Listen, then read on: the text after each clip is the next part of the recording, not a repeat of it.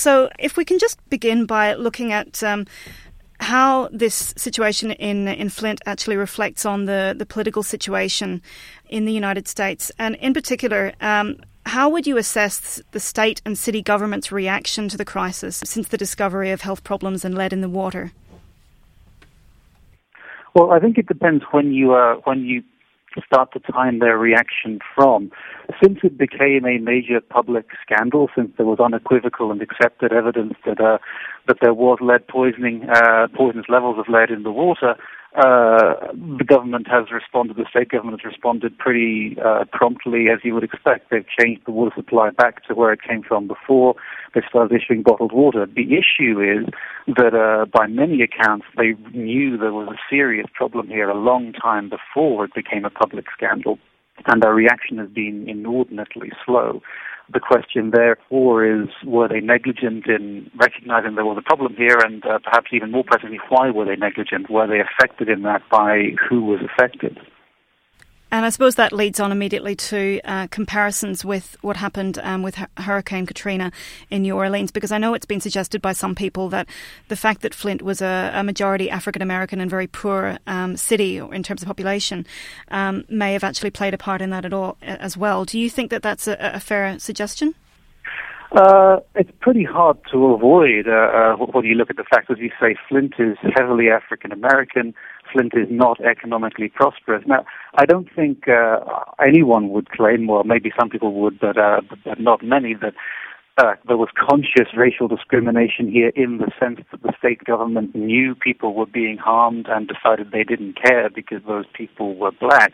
What I think it is much easier to argue is that there were vocal complaints about the quality of this water from very early on. Um, and if those complaints had been coming from a constituency that was uh, uh, perhaps white, that was perhaps more economically prosperous, perhaps more the constituency of the Republican Party, uh, which is uh, uh, the party of the governor of the state, perhaps they would have been listened to somewhat sooner. And of course, now that it's become a, a national level scandal, that is the uh, thing that's really been focused on by, by, by critics. That it's unimaginable that this would have been left to fester as long as a problem as it was uh, if a different constituency had been affected.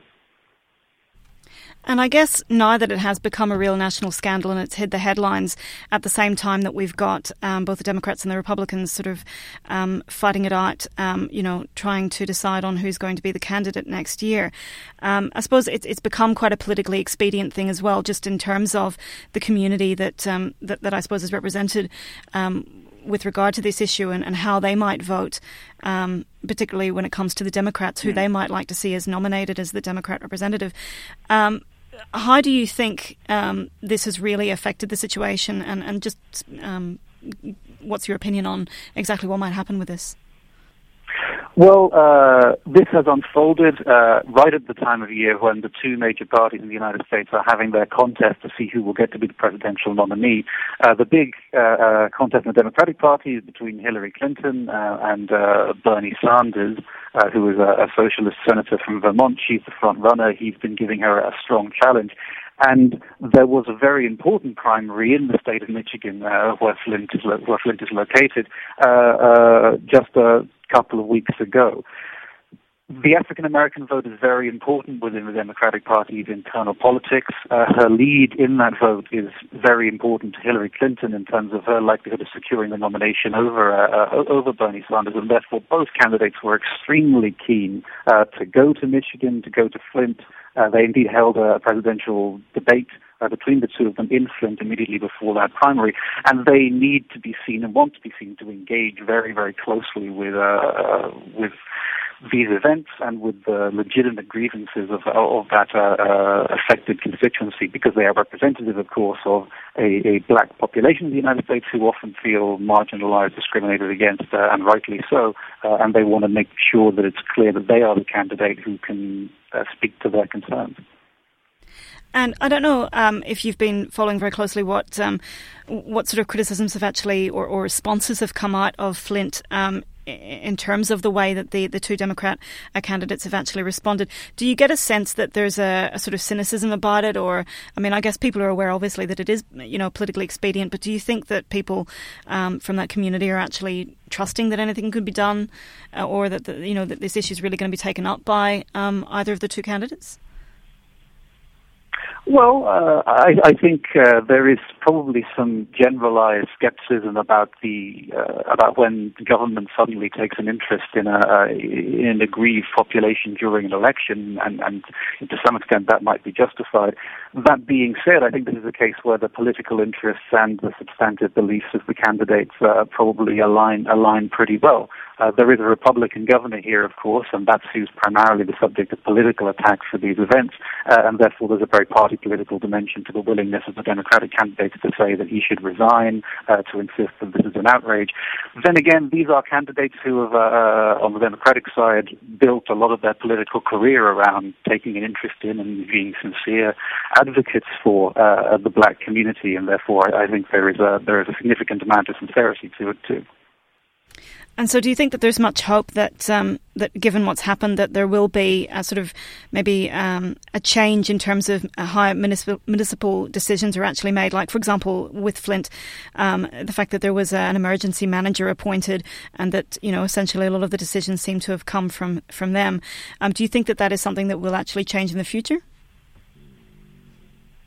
Well, a lot of how things change coming out of this probably depends on uh, on, on whose fault one thinks it is. Um, is it the emergency manager who made the original decision uh, to change the source of the water? Is it those officials who uh, made decisions about how the water should be treated after that point? Is it, and this is a crucial issue, is it the Federal Environmental Protection Agency, which the governor says assured him uh, the water was safe even as these complaints were starting to mount? Or is it the governor himself ultimately who, who was responsible for the decision and, and didn't act? Um, it's pretty clear that uh, one of the features of the city manager system that, or the emergency manager system that emerges from this is that, you know, if you put the fate of uh, the people of a city in the hands of someone who is not accountable in any meaningful democratic way uh, to the population, then that certainly makes it easier to ignore the complaints uh, of people who say that something is going wrong. Add into that uh, the dimension of party politics and race, and uh, and you can potentially have a a problem that escalates until something very serious indeed has happened.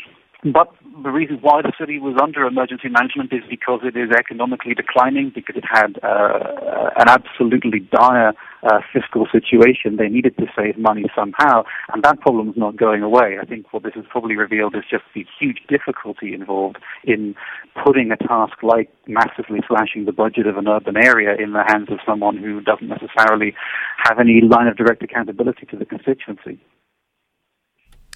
And just on that uh, that note, I mean, do you think in terms of um, actually responding differently to the economic situation with cities like Flint? I mean, do you think that there's any particular candidate or, or any particular even uh, policies or, or suggested policies that have been put forward by anyone who's actually in the, this race um, that actually perhaps would be more responsible or would speak better, I guess, to um, to dealing with this in the future?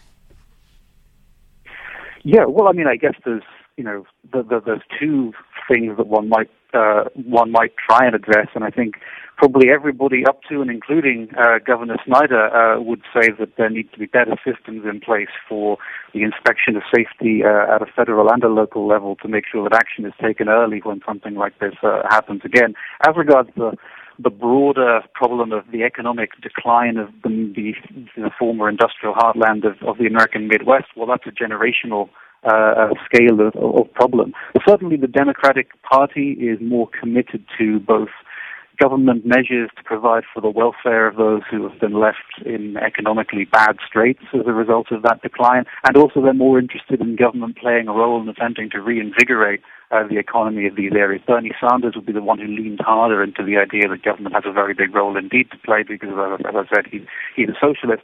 But you know, the American politics is bigger than the presidency. So even if we even if we do have a Democratic president next time round, we will likely have at least part of the federal Congress being Republican. Uh, they have a very different perspective on the role of government. They have less of an incentive to want to help this constituency with with uh, uh, interventionist economic measures, and they're of course very skeptical about uh, about welfare and public provision across the board. So I'm afraid this could stay uh, party political for some time to come.